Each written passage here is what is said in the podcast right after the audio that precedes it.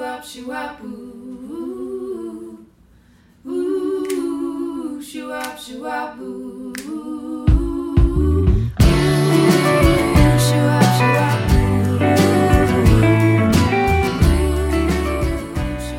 Welcome to the Kindness Collective podcast.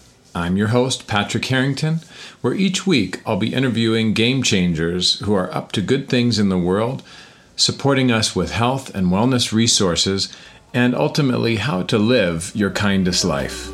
Let's get started. God is beautiful. Oh, oh,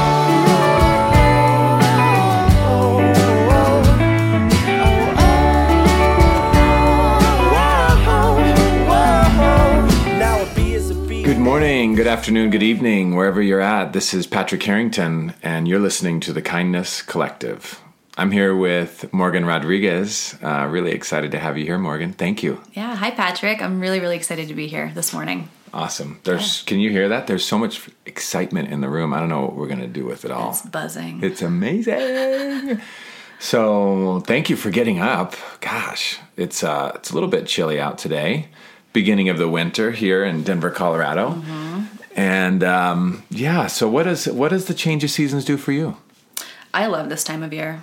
Yeah. I really do love this time of year. Yeah, I'm so I'm a native, Colorado native, and skiing has always been a big part of winter, winter time for me. Um, so yeah, I adore being inside, staying cozy and warm, yeah. cooking some of my favorite food, and Yeah. then you know, getting bundled up, getting outside. Charging. Yeah, charging. So you ski, snowboard. I ski. Big time skier. Yeah. Did you ever cross over? once? Once. Once. One run It was, or it one was one day? day. It was Yeah. Uh-huh. one day. Um, and I got tired of, of falling over, falling my butt. Yeah, I tried snowboarding, and I was like, I, I'm not. Um, this is not who I am. Right. I'm not. I know what I'm good at. So yes. I'm gonna keep skiing. Stay in your lane. Yeah. Yeah, it's really interesting. Snowboarding is such a um, asymmetrical sport. yeah. It's not. It's. It, I find. I'm sure that there are studs out there that are just like, bro, it's so not asymmetrical right now. Yeah, get a split board. But yeah. or just turn and face the other way, Yeah. Mm-hmm. right? Go goofy for a while and work that side of your body. But um, yeah, that's when I, I switched when I realized I was just working the hell out of my left foot forward doing Yeah. everything like that. And now I've gone back to skiing too. Yeah. Yeah, I noticed a lot a lot of my friends who snowboard, it really changes the whole way you use your body. You know, you're Mm-hmm. turning your head one direction all day or the other, and Yeah. it can really load up left Yeah. or right. So, personally, that's what I prefer skiing. Yeah, Mm-hmm. yeah. There's something floaty about um, a powder day on a snowboard that is that's épico. Épico. Épico, Épico, como güey. dicen. Yeah, Hey. uh-huh. So you're uh, quite a Renaissance lady. The way I think of you. Mm. Yeah. I don't know if you describe yourself that way. I would. But yeah. um, yeah, so um, you've had a lot of travel experiences. Mm-hmm. Um, what what would you say that you mostly took from um, all your travels, or you know, a few things that you want to share about traveling that's really been uh, had a big effect on you? Yeah. Good question. I think the one consistent theme that's been woven through all of my travels, and the one thing that I always come back home with is that life is so simple. Mm. Life can be so simple. Oh, Yeah, and it doesn't take much to please and comfort and nourish the human spirit. Mm. And when I've traveled, I've always traveled really light, really little possessions, prioritizing food, shelter, and companionship, the people that I'm spending that time with. And I can honestly say that when I've been traveling in that way, it's been some of the happiest periods of my life. Hmm. And I try to prioritize bringing that back and you know in this preserved scent and these nuggets and i bring it home and i'm like oh i'm gonna like teach this in my yoga classes i'm gonna live this out i'm gonna insert this into all of my personal relationships and usually after about six weeks being back in this country it kind of the shimmer goes away a little bit and i'm back in this flow of all of my material possessions and all these responsibilities and layers and the ways that i perceive it um, and so i'm still spearheading on how to tackle that yeah, right. Mm-hmm. Yeah, what do you think of this statement? More money, more problems. I believe in it. Yeah? Oh yeah, absolutely. Yeah? Absolutely. Is it always true? Not always. I think it's really dependent on the culture that you might be existing in in that moment, for sure. I think here we're kind of predisposed to a lot more consumerism, Right. eh, as capitalism is a big thing here in the West. So I think in that sense, it's pretty accurate Yeah. here. Yeah. Money, I think money is an amazing resource Uh-huh. um, when it's used right, when it's used well. Mm-hmm. I just, I definitely believe there's two sides of the coin with that, Yeah. for sure. Yeah, it's interesting. As you were talking, I recounted some of my own travel, and um, particularly what I heard you say. I didn't. I, what I interpreted you saying was that you did some traveling by yourself, and that you would kind of meet people. Is that right? Yeah. Yeah. Yeah. And that. Um, and that those times um, in my past traveling by myself, I had really similar experiences where the the kindness of strangers and the openness of uh, myself in in a lot of ways and of other people really really came out. And as I was talking, I was like, I wonder if at that moment, um, you know, it, it how I, number one, how I travel today with a family and Yeah. uh, is really different. And um, yeah, it's it's just some, it's some, something like you know the the more resources we have, the more separate maybe we feel. Interesting. Yeah. Is that is that um, is that what more money, more problems? Is that is that what it really points at? I think that's definitely one of them. Yeah. Yeah. What do you mean being more separate? Well, I think um, it's like you know in a lot of other places and, and in our country too um, we have enough money to live in our own domicile Yeah. right And- Yeah. and, so we are living separately from other people from from my extended family for example Yeah. certain people places here in the states other other countries uh, it might be the choice to move in with my parents Right. which um, would be amazing and challenging and all of the stuff, right? All the feelings. But that money actually allows us to live separately. Yeah. We take our own car instead of public transportation. Um, so yeah, that's that's that that's that feeling of the more resources we have, the more our ability to be independent from the crew.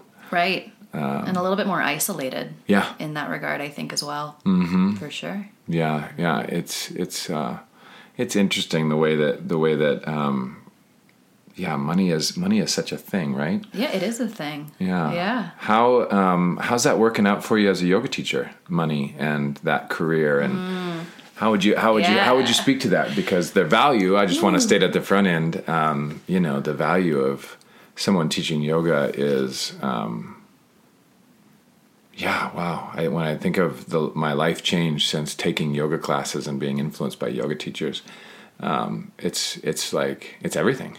It it's what we've dedicated ourselves to. Yeah. So how about for you? How how's that how how's that balance? How's Yeah. that juggling? It's always changing.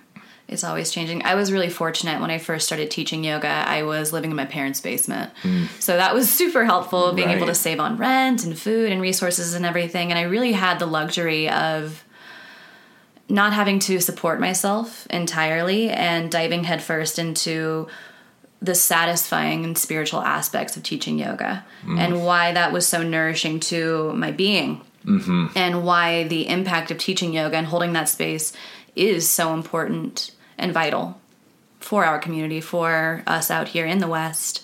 And yeah, I just feel like I got really lucky in that sense. Gradually, I was bringing in more money, bringing in more abundance, creating more connections and networks that was helping me support and sustain myself as a mm. teacher. Yep. And then it all started to materialize. I was able to move out of my parents' basement and live on my own Yeah. pay all my own bills with it.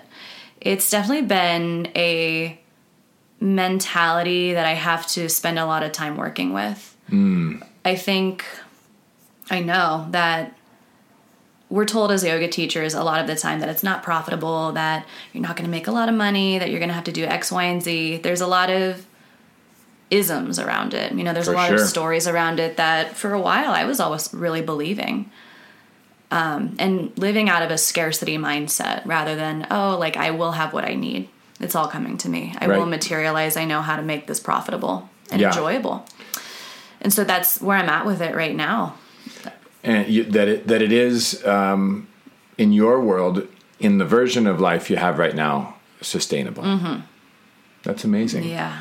I love to hear that um, as a studio owner um, for probably 14, 15 years. My the the stated internal mission was um, creating a sustainable living for yoga teachers, and um, that was uh, that we were so unsuccessful with that. Yeah. BTW oh man. Yeah. you know, great idea. And um, Ellen and Jack and I, um, at one point, really per their prompting, was just like, I, I don't know if that's the purpose. I don't know if that's possible. Um, yeah, I'd love to get your feeling on this because it seems like you have. Uh, crossed over a little bit to to what I would call um, a sustainable mentality within teaching yoga. Yeah. And um, what I found is is that um, we were offering something that felt germane to me as an entrepreneur, which was five dollars a head.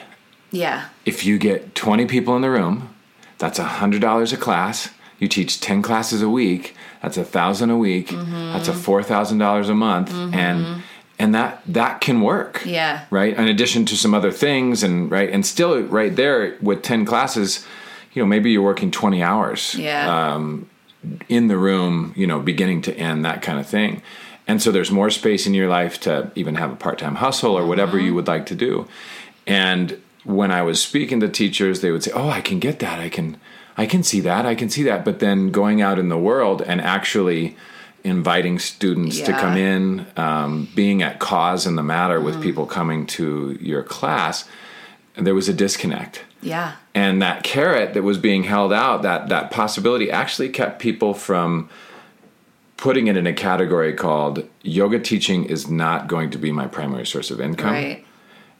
I actually don't want to do that. I actually don't want to do the work that i need to do in order to be successful at that model. Yeah. but i should because he got really excited and he, he you know had five dollars in front per person or whatever. So can you talk a little bit about your shift as a teacher and what um, maybe if there were some conversations or some specific thoughts that you had about yourself or about the industry that really made a difference? Definitely. Really good question.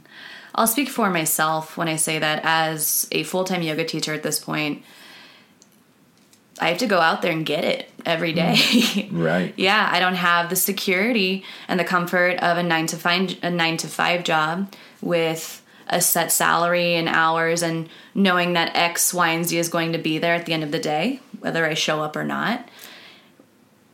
And I've always considered myself to have kind of an entrepreneurial ment- mentality mm-hmm. as well in that sense, which has been motivating yeah. honestly really inspiring knowing that i'm the one going out there bringing students in creating my classes materializing my own world. Yeah. Yeah.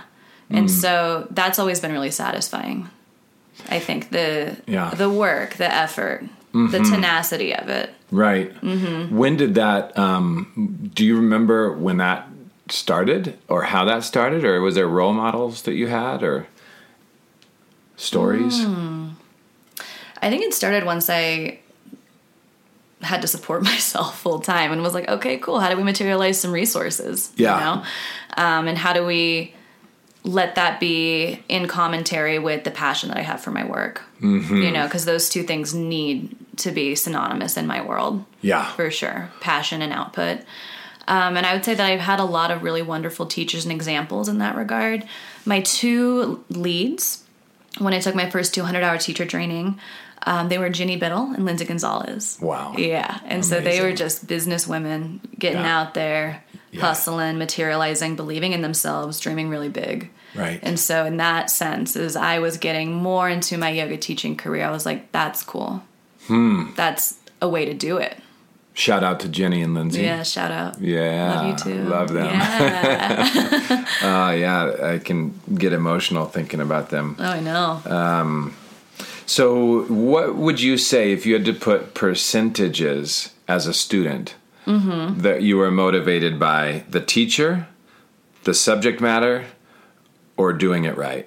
when I was taking my training. Yeah, or, or just in as a student growing up, Mm, like mm-hmm. was it that it had to be a good teacher, or I just didn't care, or it had to be a subject I loved, didn't matter who was teaching, Mm-hmm. Yeah. or I did it because I was supposed to do the work. Oh, absolutely. I was supposed to do the work. Okay. Yeah. Oh yeah. No, I feel I feel deeply on a soul cellular level spiritually called to the work that I'm doing. Yeah. Always have. It was very, very clear from an early age, as you will. Um, Yeah. Growing up in this kindness community, I was like, aha, yeah, This is it. this is it. And this is what I'm here to do and to work and to learn. yeah. Yeah. And to continue learning. And had you felt that way about anything before? Not really. And I think that is because kindness is such and has always been a strong community and almost a village in which I've felt really held, hmm. supported in my learning, Right. challenged always, and Yeah. recognized ultimately. right. Yeah, I have a lot of teachers in this village. Yeah. Mm-hmm. Ooh, Yeah. so rich. Yeah. Goodness gracious. So, what initially brought you to the mat to to your yoga practice? So I was in competitive sports in high school. I did swim team for one miserable Mm-hmm. season. Felt like I was drowning the whole time. It was awful. Literally, It was so I was bad. drowning. I was drowning. I was. This is awful. Why am I doing this? I don't even remember why. Um, and then I had my hand at lacrosse for a little bit. Uh huh. Uh-huh. All the while playing multiple instruments. Growing up, I did four seasons of marching band. Bam. Yeah. That's awesome. It was awesome. Did you wear the Oh yeah, Thing? the whole thing. The hat? Oh, the hat with the feathers and the gauntlets. I was, yeah, that was my thing. There's a lot of courage there. Yeah. There's a lot of yeah. there's a lot of belonging there, Yeah. which I really want to get to here in a little bit. But yeah. um, what a what a cool place to belong. Yeah. Oh, it was my whole world. Yeah. Yeah. Extracurricular, social life, passion. First relationship? Um, not really. Okay. I didn't date much until college. I was a little bit of a wallflower. Okay. And a tomboy. So I was, yeah. Another reason why I'm starting my kids in band That's tomorrow. good. Yep. Yeah. Keep it that way. Yep. Keeps them sharp. right. Yeah.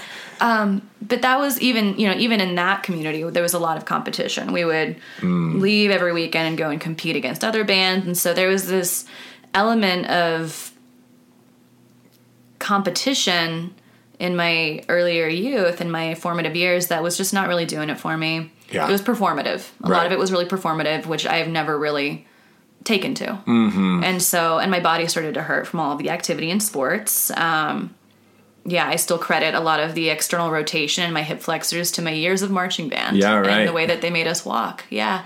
Yeah, it's a whole thing. I didn't Um, I didn't know that. it's really regimented. Yeah, there's a very specific way to hold your feet and your body and everything. And being that young, with my physical body really being a sponge at that point, there's Totally. still patterns that I'm deconditioning in my body. Yeah. Um, and so yoga just seemed like the most natural thing intuitively. I was like, let's go to yoga. and how old was that? I was 17, What? 16 or 17. Get outta here. Yeah. And the youth will lead. That's amazing. Yeah, and it was funny because the only yoga studio in Conifer, Colorado, Mm-hmm. where I was growing up, I don't know if they're still open, but they were called Yoga for Wellness. Mm. And it was all these old ladies. old, Shout out to old ladies. Old ass ladies, Yeah. yeah. who wanted to do hatha and Yeah. yin yoga and really traditional stuff. Right. In a really quiet space, which was challenging for me Right. to hold still, to sit in the sensation and at the time discomfort mm. of downward facing dog, to even try and tackle alignment. I was really frustrated. Huh. Yeah, I was really frustrated. So by it seems like you knew that there was something more. Yeah. How did you was did that because you saw a YouTube video or is that because you just knew that there was something more I just like was really inspired by the practitioners around me. Uh-huh. Yeah, these older women who were just creating beautiful asana and deep in meditation and chanting. And there was some kind of magic and mystery around it that was really alluring to me. yeah Yeah. And of course, being in that very specific kind of feminine energy, yeah deep and quiet and mm. dignified, it was like, this is crazy. And I'm not sure I have the words to really put this experience, like, to, you know, bring it into my own world at this point, but I kept with it. Yeah. And yoga got really real for me once I left home and went to college. I did my undergrad studies in Seattle. Okay. And that was the first time that I'd really been away from my family and doing my own thing in a completely different city, in a completely different world.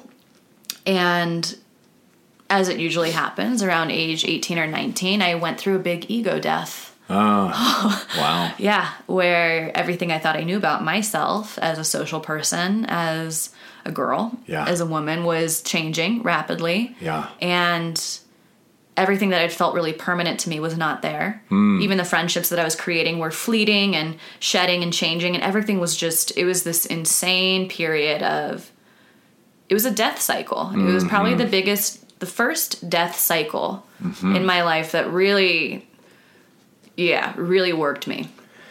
I love that you use that word.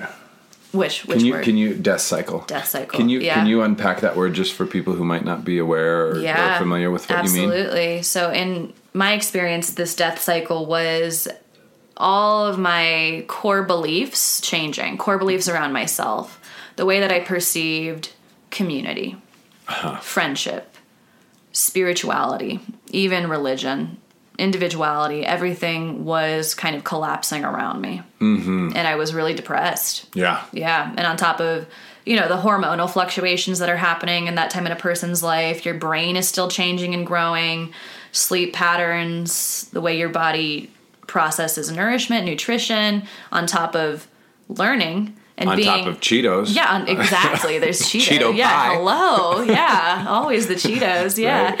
um, and so that and to not have the support system Yeah. around that I was used to having, like Yeah. my parents, my family, my core group of friends back at yeah, home. for sure. I was out there. Your place. Yeah, I was on my own in a, a rainy, cold city. Shout out to Seattle. Mm. Shout out. I love Seattle. Um, Yeah. but it was scary. Yeah. I was really, I felt really alone. Mm. Super alone. Yeah. Um, and it was spring break and everyone was leaving the dorms Mm. and i was just going to stay and just have my own week by myself in my deep dark depressive state i was like great Bye. Um, Bye, guys. and i knew that there was a yoga studio Mm. in capitol hill around the corner and i was i just knew that was where i needed to go. I was like you need to get into your body. You need to have a physical experience so you can start to move through some of these emotions. Because at that early age i understood intuitively that through the body i could access different parts of my mind.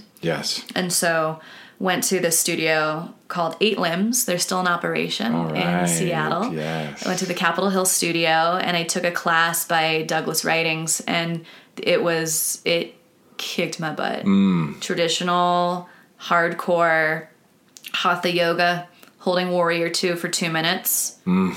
Trying on ujjayi breath for the very first mm. time. Mm. Working through my stuff. And being held accountable to my alignment and holding the experience in my physical body Oof. until it cracked me open. Oof. i was cracked open and i've been cracked open ever since.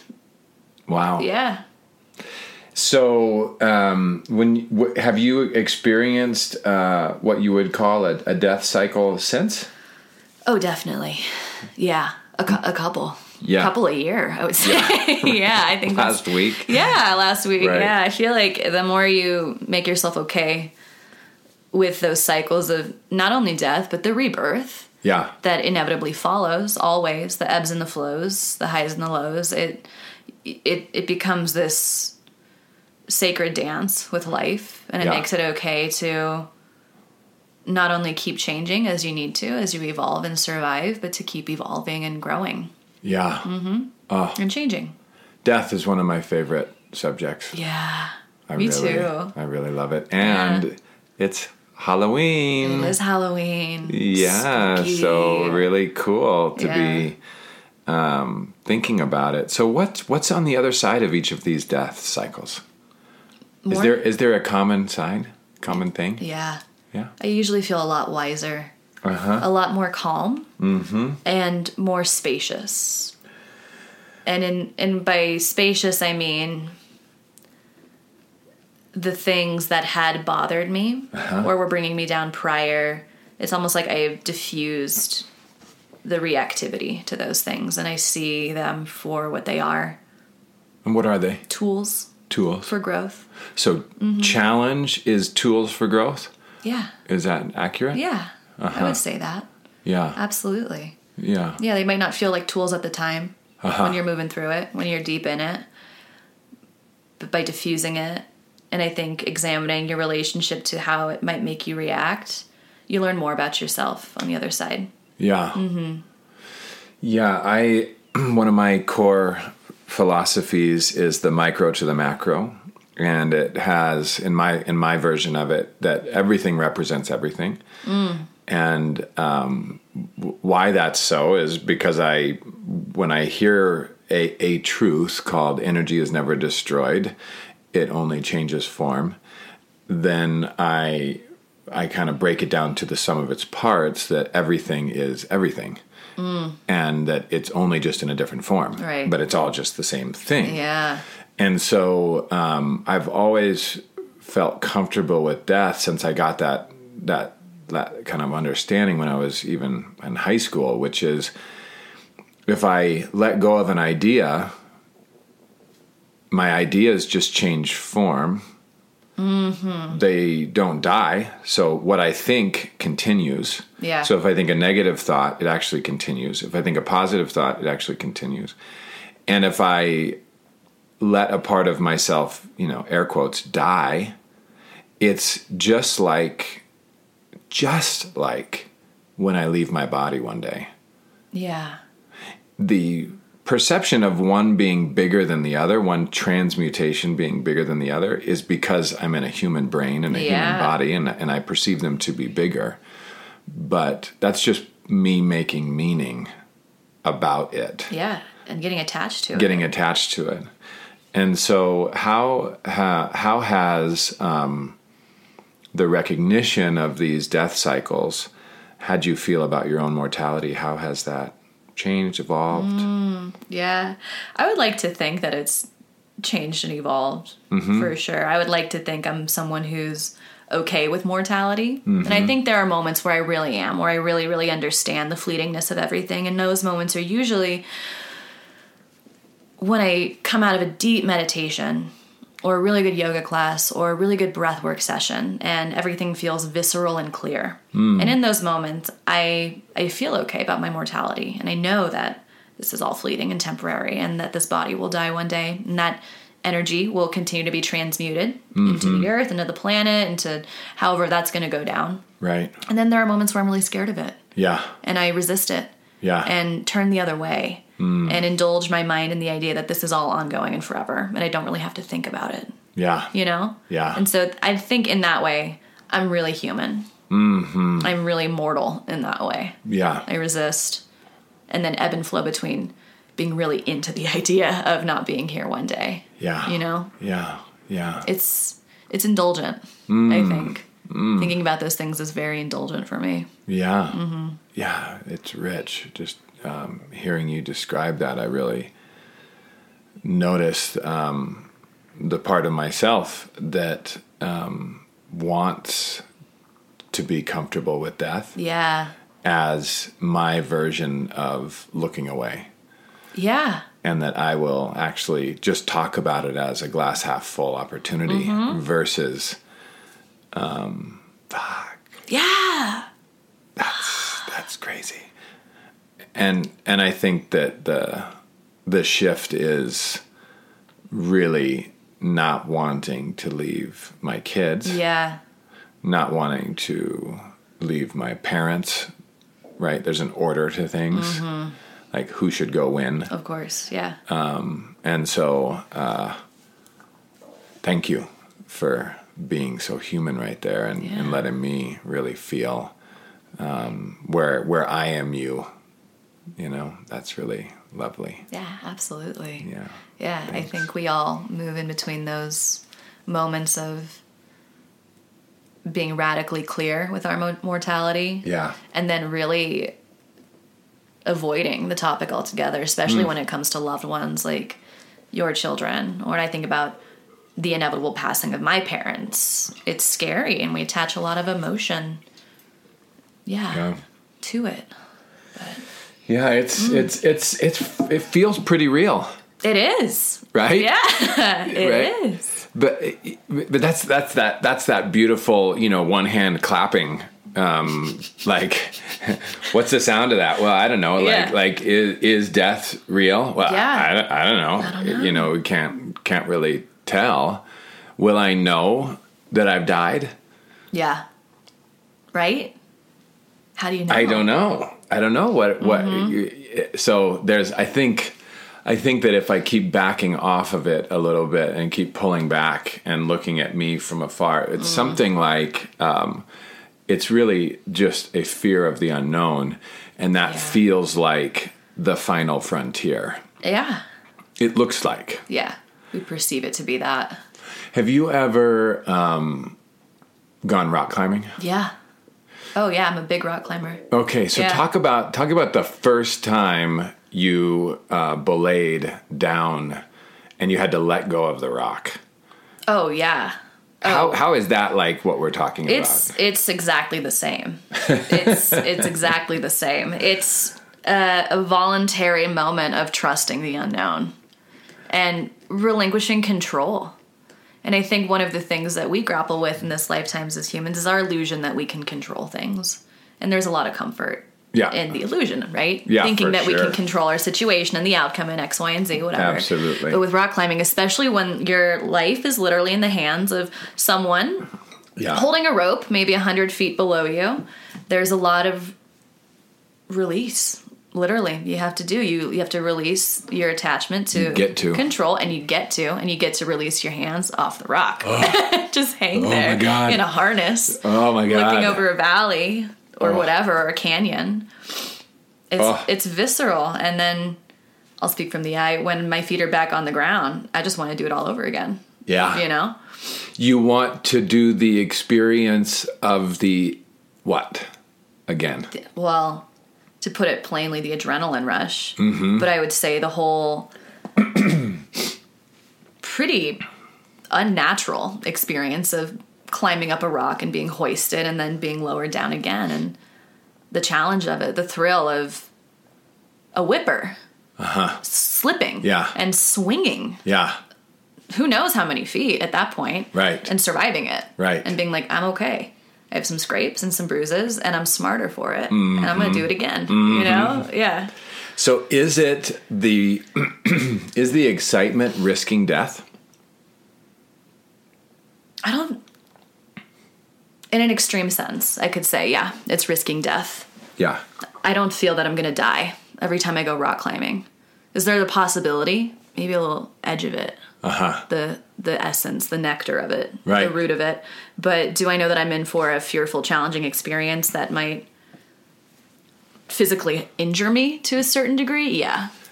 So Yeah. it's it's a controlled uh, the illusion Yeah. of a controlled Yeah. risk of death. Yeah, And I think that's uh, probably pretty true across extreme sports. definitely. Is that I I've I've checked the the gear.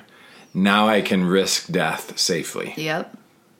And it's controlled to a certain extent Yeah. by my helmet, by, my my, gear, crew, yeah. yeah. by my belay partner who's got me on a strong auto lock device or whatever. Yep.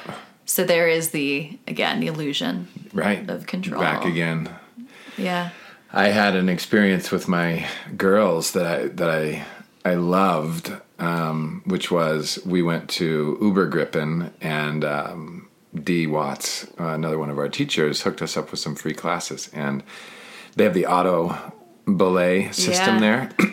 and for those of you that don't know what an auto belay system is, it's literally this like circular small barrel at the top of a route of a climbing route that the rope's coming out of and my girls are watching four and seven and my wife and dee and her son and the instructor guy.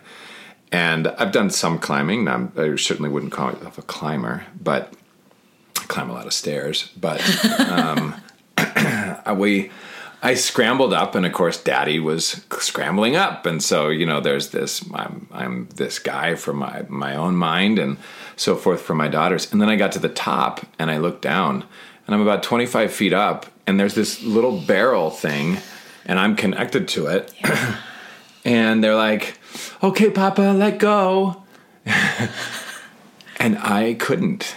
I couldn't let go, and I just f- was frozen up there, and I was like, um, "I'm scared." It's okay, Papa. It's okay. You can do it. You can do it. Just let go. And they're jumping around and excited. And um, that letting go is a practice that I think more of us should do. It was more I should do, I want to do. That release of control, Yeah. that release of the illusion of control. And I think that there's a lot of therapy in that. That, um, yeah, just a lot of what we're, what I'm caught up in um, is almost always me managing or trying to control. Yeah. Always. Yeah. That's where my stress comes from. Do you relate to I that? absolutely do. Yeah. Yeah. Absolutely. Yeah. And this exactly the stress that is born of that. Well, yeah. Well, think of holding on to something. You know, think of Mm-hmm. holding on to something for 10 minutes. Yeah. Think of holding your fist tight for 10 minutes. Like stress starts to happen. Yeah. Micro to macro. Okay, Yep. if I'm doing this with my hands and it causes my hands to ti- tighten and cramp, what's happening in my mind if I hold on to, got to make a million bucks or, you know, um, whatever, whatever Yeah. the story is that you're holding on to in your mind, it's going to cramp just like my hands Yeah. are going to cramp. Yeah. Yeah, For it's sure. death is death is so cool. Death is really cool. Yeah. So, um, love to to hear a little bit about your your daily practices and meditation, if that's there for you, or anything that you'd want to share with folks that that might be a, a template for what's you know supports you. Yeah, absolutely. Something that I really noticed about my personal yoga practice when I started teaching yoga full time is that I didn't have a lot of time mm. for my own practices. Right. And I thought they would happen organically and naturally. You think, oh, I'm going to be a full time yoga teacher. Like, I'm just going to eat, breathe, and sleep yoga all the time. When really, that's not the case. A lot of that time is spent class planning, creating playlists, commuting, sending emails, drafting teacher training material, things like that, which is all really exciting and fulfilling in its own ways. But my own practice was really thrown on the back burner. So, creating intentional time for myself in all of my facets has been huge in this career. Um, and what that looks like right now is every morning I try to sit and meditate for at least 15 minutes. And like any other practice, meditation for me has gotten easier the more I do it. Right. And Yay. yeah, yeah, exactly. Um, I remember one of my teachers telling me a couple years ago that the human psyche isn't mature enough to meditate until at least age I love that. age 45 or 50. I just crossed Yeah, almost, depending right? on which number you use. Yeah, you know, so we're all we're all getting there. We'll all get there eventually. And I and that was comforting to me when I Yeah. Mm. was in my early 20s and having a really hard time sitting still and and going sure. to that suspended space of stillness. Right. I got Reiki attuned level one and two earlier this year, which is which has been a trip. I think No kidding. everyone should get Reiki attuned level one or two. The second I returned to my meditation practice after getting attuned to Reiki, which is a form of energy healing of a Japanese tradition, it just felt like a water slide Wow. right into my happy place. Just boom, Wow. I'm there. Amazing. Yeah. And somehow some kind of neural connection got really strengthened in my brain and meditation is one of the easiest things for me at this time in my life. Who was your medication? uh, Sorry.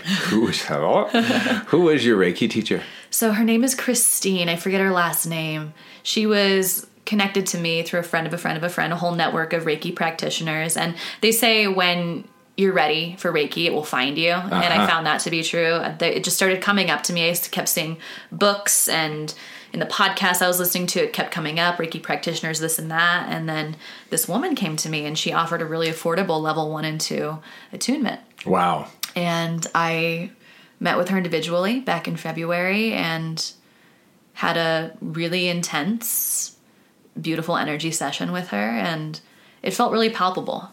Yeah. like right away. Um, she made me go for a walk in earth a little bit Mm-hmm, after the sessions, take my my shoes off, my socks off, and go put my feet in the dirt. Right. Um, and right away, every baby Mm. and every dog on the street just locked eyes with me. There was this whole other level of like, oh yeah, you know, Oh, hey, I'm not used to seeing you yeah, here. exactly. Like you're on our level now, like more so, or maybe even deeper so connected to spirit Huh. in a way that babies still are and animals. That's great. So, um, can you help me remember? I'd love to put her name in the show notes Yeah. for folks that are curious about Yeah. the experience of Reiki. Absolutely. Yeah, Um, I'll have we to look at my phone. Yeah, we can do that. Get her last Yeah, we'll do name. that. We'll do that. Uh, that'll be online. that You can check out if you're interested. I'm interested. Absolutely. It's uh, Yeah. it's definitely come up um, in my world, and we have a Reiki practitioner, um, Laura, at uh, our Hilltop location, Awesome. and so you can experience uh, Reiki with her. And also, are you offering Reiki not to at, people? Not at this time. Right now, it's still. I'm such a novice. Yeah,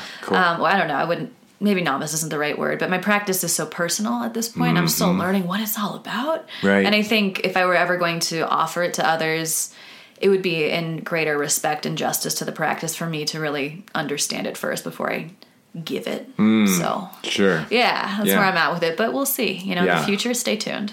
Is it like is it like a belt system in martial arts? Is there like a level ten? So there's three levels. So Three levels. Mm-hmm. Level one, you're attuned to do Reiki on yourself, and your Reiki master, who's attuning you, offers you symbols that Mm-hmm. you use, and those are only given to Reiki practitioners. They're kind of secretive, and that that's really like the kind of the fun mystery The about it. You know, you get yeah, exactly the secret handshake. Right. You gotta do the work, and then you get the tools. You're granted admission, so to speak. Mm-hmm. Yeah. Uh-huh. And so level one, you get two symbols, I think. Then you're tuned to level 2 Mm-hmm. Uh, most places will do both attunements in the same day. Yep. Level two is where you can do it on yourself and others. Mm-hmm. And they say the first three weeks of your attunement, do it once a day on a plant. Or an animal, or Mm. Cool. or a loved one who's consenting Right. to the energy work. Right. And depending on your teacher, Right. and the lineage of Reiki that you're learning. There's a lot of different lineages right now.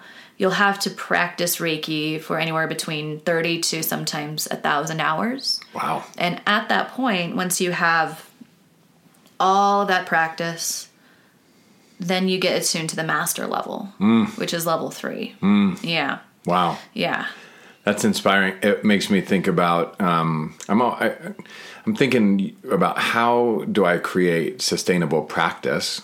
Period, and then um, with my kids, right? Yeah. Um, and so with my wife, it's like how did how to create. It's like getting a massage training or whatever, um, because that's a way to connect with people. Yeah. Getting Reiki attuned is a way to connect as a parent to kids. Absolutely. Um, I love I love that idea. Yeah. Um, did you ever read the book Celestine Prophecy? no, I've heard of it though. A lot of Yeah. my friends have read that book. Yeah, it's an oldie but a goodie. But one of the things that came up um, that may sound like what you're talking about is this idea that that we all share energy and that you can one of the easiest ways to practice sharing energy is with a plant. Yeah.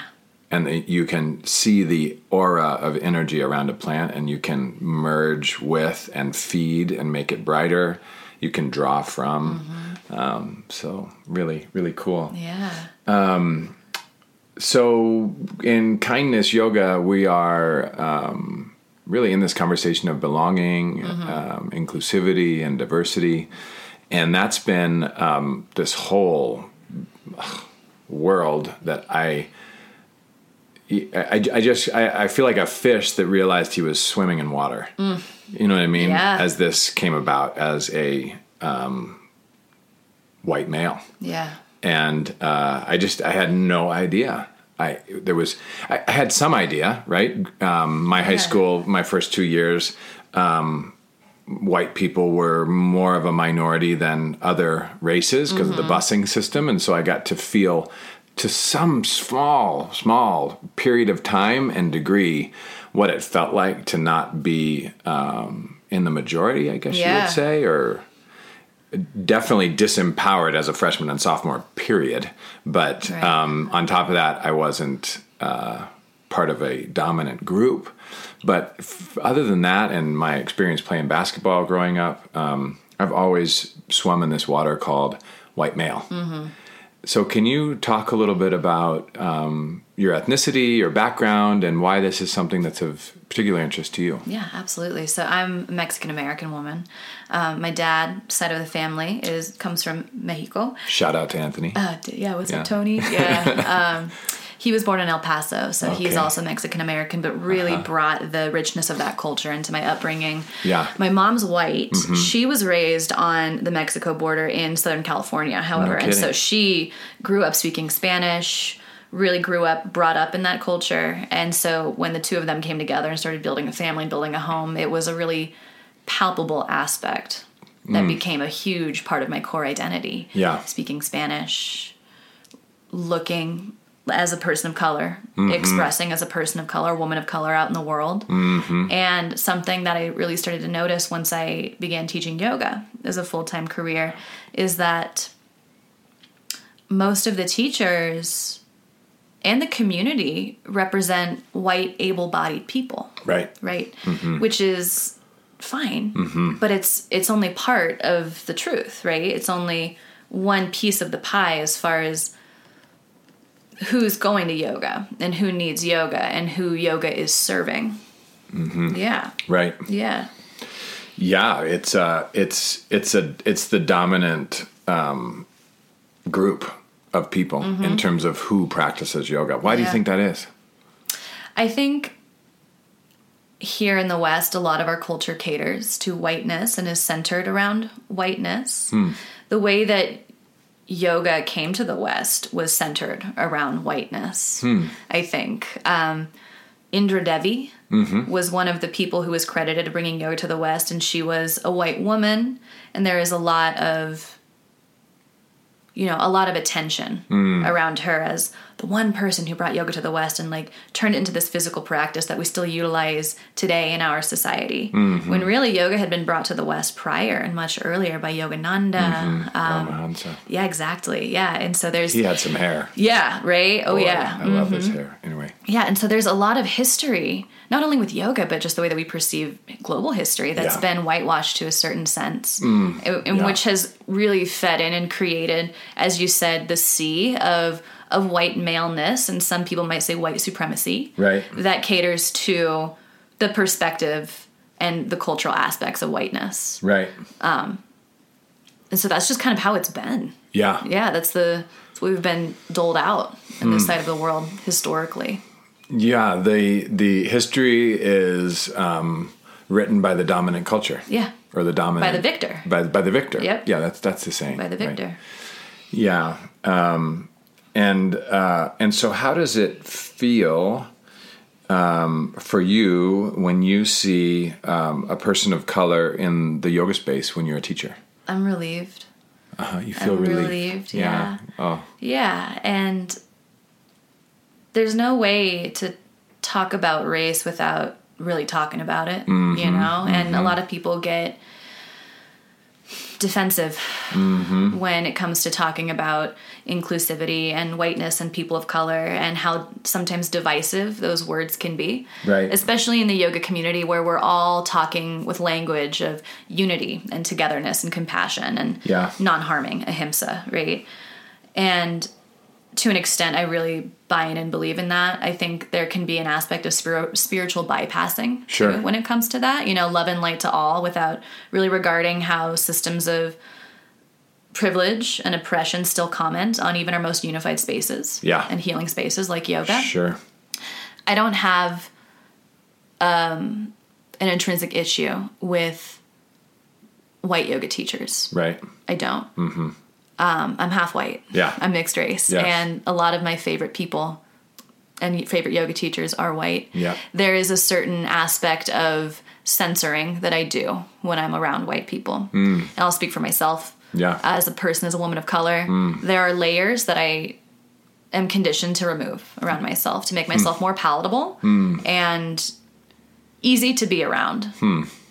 When I'm in the presence of my white counterparts Mm-hmm. and friends and teachers. Yeah.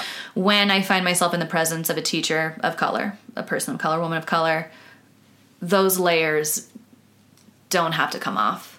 And in, by those layers, I mean how loudly I speak, my tone, um, the words that I choose to use, how well spoken I want to come off, Uh-huh. how you know how educated Your vernacular. I want. Exactly, my vernacular. Everything kind of changes.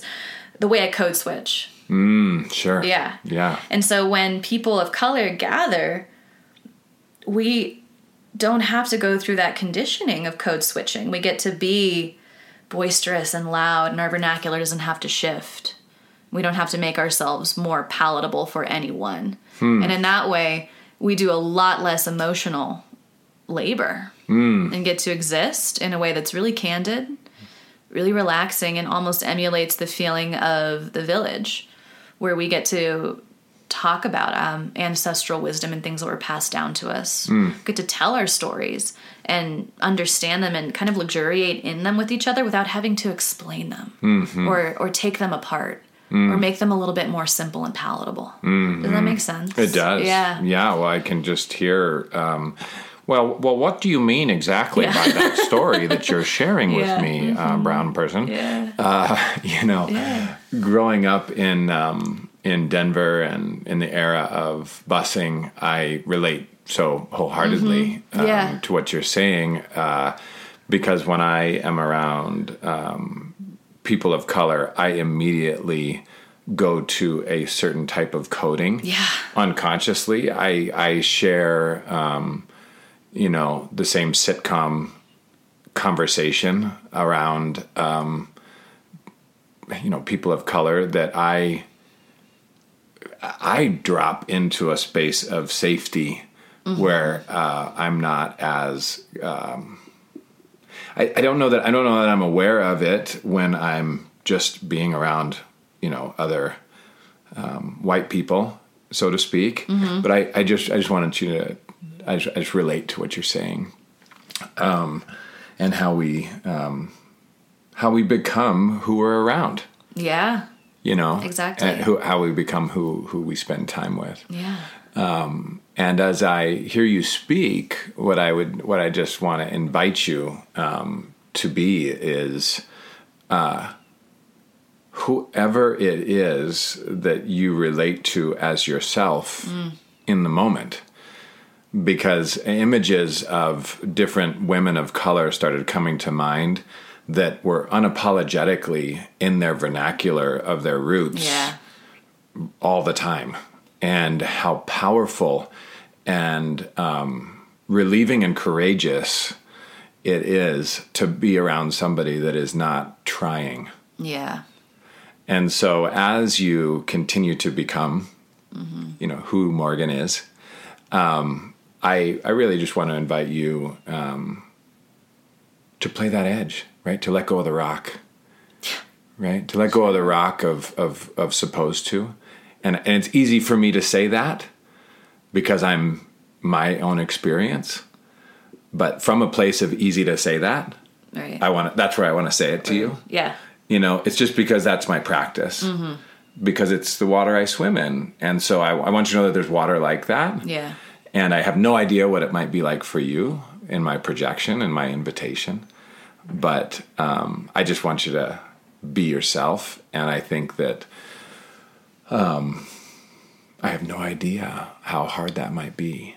And so my i i just want you to know that that's where my heart uh, comes from and my listening comes from so um, we have a really uh, fun evening planned this weekend We that you're a part of. Yeah. Can you talk a little bit about Yeah. that and how it came about? Absolutely. So tomorrow night, which will be Friday night, November 1st, over at our Platte Street location, we are having yoga for people of color night. Hey. Yeah, this is the second time that we've offered this workshop at Kindness. The first one happened this past July, which had a, a kind of a surprisingly amazing big turnout. Yeah. Um, when I was checking the attendance online, it said, yeah, like 15, 16 people. And I was like, that's great. It's going to be an intimate group Yeah. trial run. We're just seeing how this is going to take to the community and how people feel about it. Right. And if people of color feel like they want this space of representation. Right. Open the doors, and there were 15 other people outside saying, hey, is it too late to come in and sign up? yeah. Yeah. How exciting. Yeah. And Yeah. so it just feels very powerful to be able to offer this space Mm. to people of color in our community, many of which didn't even realize that they needed it until they attended Right. it and said, wow, this kind of camaraderie is not something I get to experience very often. Yeah. Yeah. Amazing. Yeah. And can you talk a little bit about the theme of the night for yourself? How did you teach? What was what Mm. yeah. did you, what did you speak about? Yeah. If that feels comfortable for you. Absolutely. Yeah. So I'm still definitely spearheading the overall theme and what I'm, you know, bringing through in the yoga itself. Mm-hmm. But since we're having it at a yoga studio and it is yoga for people of color, there's Yeah. always a yoga class. Yeah. And during this two hour event, I try to teach about 45 minutes because those two hours just fly, Flies. fly by. So the yoga is, it's all levels. I always try to make the class all levels, really accessible, sweet. Uh-huh. Physical poses Yeah, wise. exactly. Uh-huh, yeah. Physically accessible postures for all body types. Mm-hmm. Um, and in the meditation, I I just I always theme about community Uh-huh. and togetherness and something as simple as sharing the sound of your breath with Yeah. those around you connecting it the more you express the more you show up it's going to make it okay for the people around you to do exactly the same Yeah. Right. and that gets really strong Yeah. and really rich. Mm. And we practice, and then we break bread. We we end the yoga. Everyone brings a snack. Okay. We circle up and we eat together. oh. And while we're eating, I try to keep it just really casual and and non-performative. I offer journaling prompts. Mm. So here's some prompts, you know, to to kind of process this experience while we're here in community breaking bread. And those Right. prompts are usually how do you move through your life as a person of color and have you felt represented in the world of yoga and fitness as a person of color and what do you hope to give or get from this gathering Right. and then we popcorn around and share and usually everyone ends up sharing their Mm. experience and expressing their gratitude and their reluctancy for showing up at first um, their hesitation there's Mm-hmm. Yeah. you know because it's tricky It is tricky. it's tricky Mm. and sometimes we get a lot of flack and disapproval even from our white allies Mm. for creating a quote unquote intentional segregation which is so far from the truth um, i understand why it could be perceived that way Yeah. but again to speak back to what i was talking about just a few minutes ago being in that community commiserate, commiserating in that community is nourishing Yeah. for our backgrounds culturally For sure. in a way that we can't do it all the time. Yeah. And so that's why we choose to create a space that is concentrated yeah. in that sense. Mm. Yeah. And so all good stuff. Yeah. All good stuff. So good. Well, Yeah. and so good for um, people to be challenged and relieved by the opportunity, yeah. right? That it represents for people that, that actually aren't on the invite list. Yeah. And for people that are on the invite list. Um, one of the most uh, recently profound experiences I had around race. Um, I was flying back from Costa Rica um, to Denver, and it was just me and the girls. And I was watching um, Black Panther, Yeah. the new Marvel movie. And um, I had Dabney Rose, my youngest, uh, asleep, laying across my lap, and Abriella, who never gets media except for when we're on planes, just totally engrossed in some like So kid intense. movie or whatever.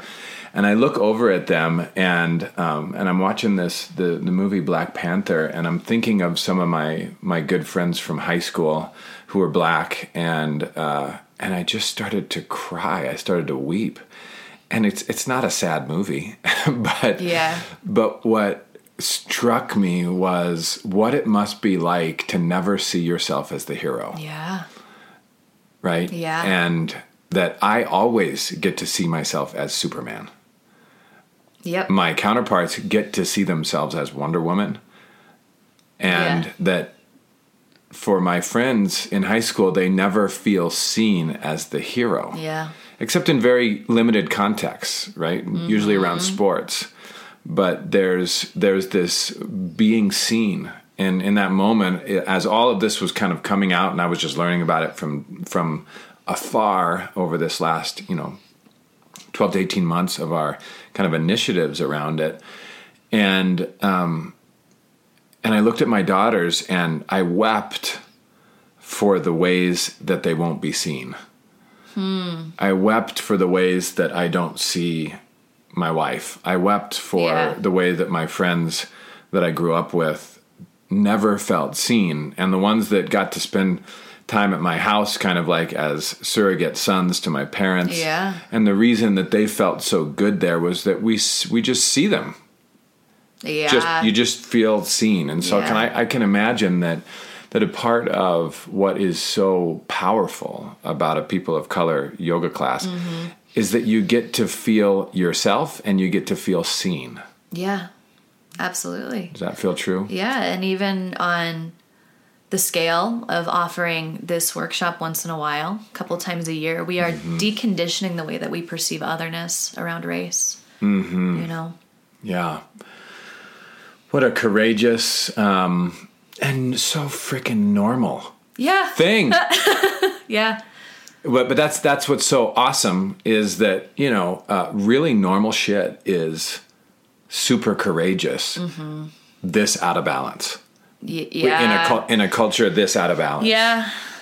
Oh yeah, You know, um, tribes um, are, I believe, a huge part of our success strategy as a species. yeah, and that um, you know race and and grouping has been a huge part of what allows us to to stay alive. Mm, to survive. You look like me. Uh, I don't know anything about you, but they don't look like either of us. We must be on the same team. yeah, And you can see it in sports now, you know. All the uniforms are different colors. Mm-hmm. Yeah. Because you group together Yeah. with like-mindedness, with like like lookingness. yeah, And one of the things that's been just incredible is to just notice that um, everywhere I go, because of my height, because of my color, because of the body I was born into, um, I get to feel seen. right. And I don't understand, I just have no idea about that. Yeah, It, it just was not even there. So I am, as a as a white male, I didn't ask to be the dominant color or mm-hmm. whatever it is. You know what I mean? And that's not even the right way to say it. It's not even true. But there's this historical context that we're living into. yeah, And the other thing about the Black Panther movie that I thought was so powerful is as I wept for the relief of not being in that position. Like what would it be like and what glory it would be like if black people were the dominant culture, if um, Hispanics were the dominant culture, what would that what would I get to what would I get to feel Yeah. by not being in one way, which is a really strange thing to say, and you know, it's coming from my own ignorance and exploration around the subject, not being saddled with this body and this color, right. right? Yeah. You know, in a way, we're just born into these circumstances, and we try our best. Mm-hmm. So, hearing that from a white male, what what do you, what comes up for you, or what what do you? Yeah, so much. Yeah. So much, man. What a question. Yeah. I've just been chewing on this um this Ubermensch archetype and I think that comes from Nietzsche's philosophy. This archetype of you know, the tall, stoic, heroic kind of white male that's Mm. been so prominent in all of our all of our lore, Yeah. all of our stories, all of the Right. oral culture that's been passed down through Right. colonization to us. And so it's just such a deeper conversation of deconditioning not only the history that we've inherited, but the way that we interact with it daily and the way that it's been given to us through our media. Yeah, It's everywhere. It's everywhere. It's everywhere and it's really subtle. I've been reading this book by Malcolm Gladwell called Blink. Have Oh, you read it? I love it. Yeah. What a great book. Yeah, I What a great that author. Oh my gosh. Yeah. Like he is he knows what's up. But just He's a mixed. he is mixed. He's half Yeah. Jamaican. Okay, Yeah, he's half right. Yeah, Jamaican. that's right. Yeah, and you might recall the part of the the book where he was taking um I forget the name of the test, but it was essentially testing your race bias. Yeah. And he's like, I'm half black. Like, I know how I'm going to test on this.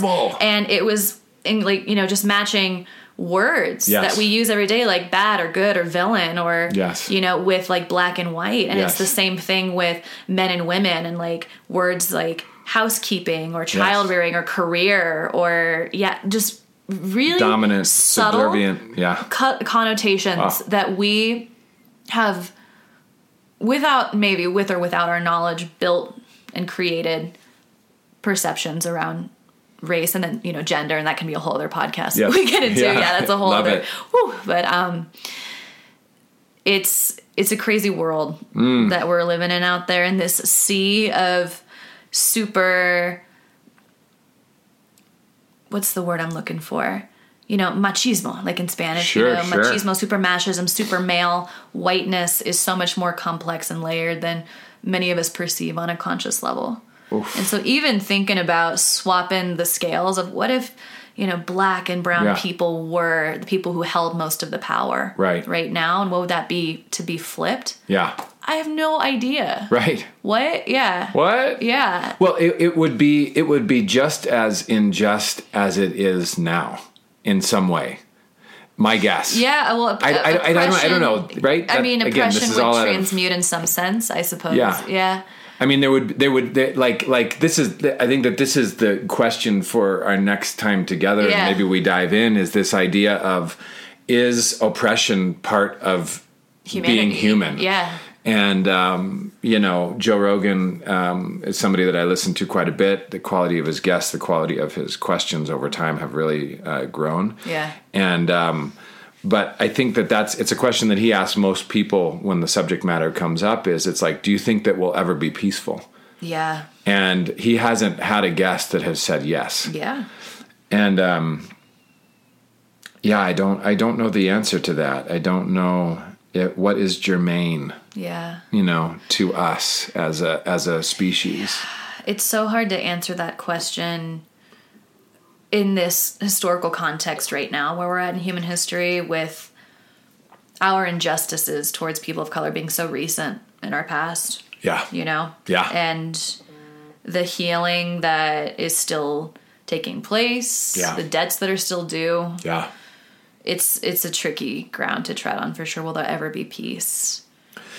Yeah, well, and and just to just to speak to the to the process, um, you know, I encourage um, people that uh, were born in white bodies to um, not know anything, to just not fucking know Yeah. what it's like. Yeah.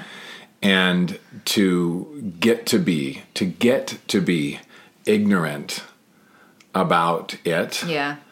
and definitely speak but ask questions and um And listen. and listen yeah. hello. And listen. you know and i and i'm Yeah. and i'm as guilty as the other of um you know just coming from a space of having been asked a lot over the years and again that's just the paradigm that i'm born into but um and i and i i guess my request is and i, I don't know that this is necessary or not but that uh, educators and people of color yeah, it's it's crazy just how much um, ignorance must be tolerated coming from white people. It's considerable. it's It can- crazy. It can be, yeah. It can be, right? But there's like this idea of how do you educate someone who doesn't know? Yeah. and and how we continue to hold space for each other um, even though in certain situations and maybe in many more that i'm aware of we haven't earned the right for that space. You know that i haven't earned the right as uh, a white male to be invited to a people of color night. Right? Maybe maybe in the future that people of color includes the rainbow. Yeah. but at this moment of the healing, it actually feels correct to me that I get to feel not invited Yeah. And to sit with that. and to be with that. yeah, and reflect the validity of you know your feelings around that and also sure. how they are equal to the validity of people of color wanting inclusion Yeah. and a private safe space to do that oh, Yeah. it's so powerful. yeah It's it's really good and healing to actually not be invited. It's certainly perspective giving right yeah Yeah. yeah and i've had a lot of really interesting conversations with white friends and allies who who feels weird about not Yeah. being allowed to attend and it's been interesting to sit there and hold space for them to sit and kind of wrestle with those feelings of I want to be there to support but I know that by not being there I'm supporting. Yeah. It's like yeah. And that's the definition of sitting down and listening. Hmm. Which we all have to do sometimes. You know? Yeah, yeah. Well, uh, maybe not as white people. Maybe we get to, You get to. right? I think that's the distinction around the dominant paradigm is that, um, wait a minute, I've, I've got something to say. Yeah. Um, look, point the camera over here, please. Yeah. And I think that that's actually the practice is that we get to be quiet. Mm-hmm. That we get to have history written from a different Yeah. perspective. Yes. And what a what a what a gift um, that that is, Yeah. and that I'm just um, you know doing my best to ingest. Yeah. It's it's been svadhyaya, Mm-hmm. self study for for us all. Yeah. Morgan, this has been such a pleasure, and we're gonna we're gonna leave it at this high point, this rich part of the conversation, because I I feel really excited about our next time and and being able to to dive into how it was for this latest uh, people of color yoga class and how that conversation keeps evolving and um, and to bring into the conversation about gender and and to help educate me and our listeners about things that maybe aren't um, top of mind and, and aren't things that, that our own personal communities are are, are working with. Mm. So I really acknowledge you and thank you for your service to kindness yoga and to the people that you get to teach. And um, yeah, I'm really appreciative. Yeah, thank you, Patrick. Thank you for mm. inviting me onto the mm-hmm. podcast with you to talk about all these things that I feel so passionately about. I'm really excited to be part of this community and to see what's what's next for us. Yeah. Yeah. Yeah. Thank you. Mm-hmm. Blessings, everybody. Thanks so much for listening. See you soon. Bye.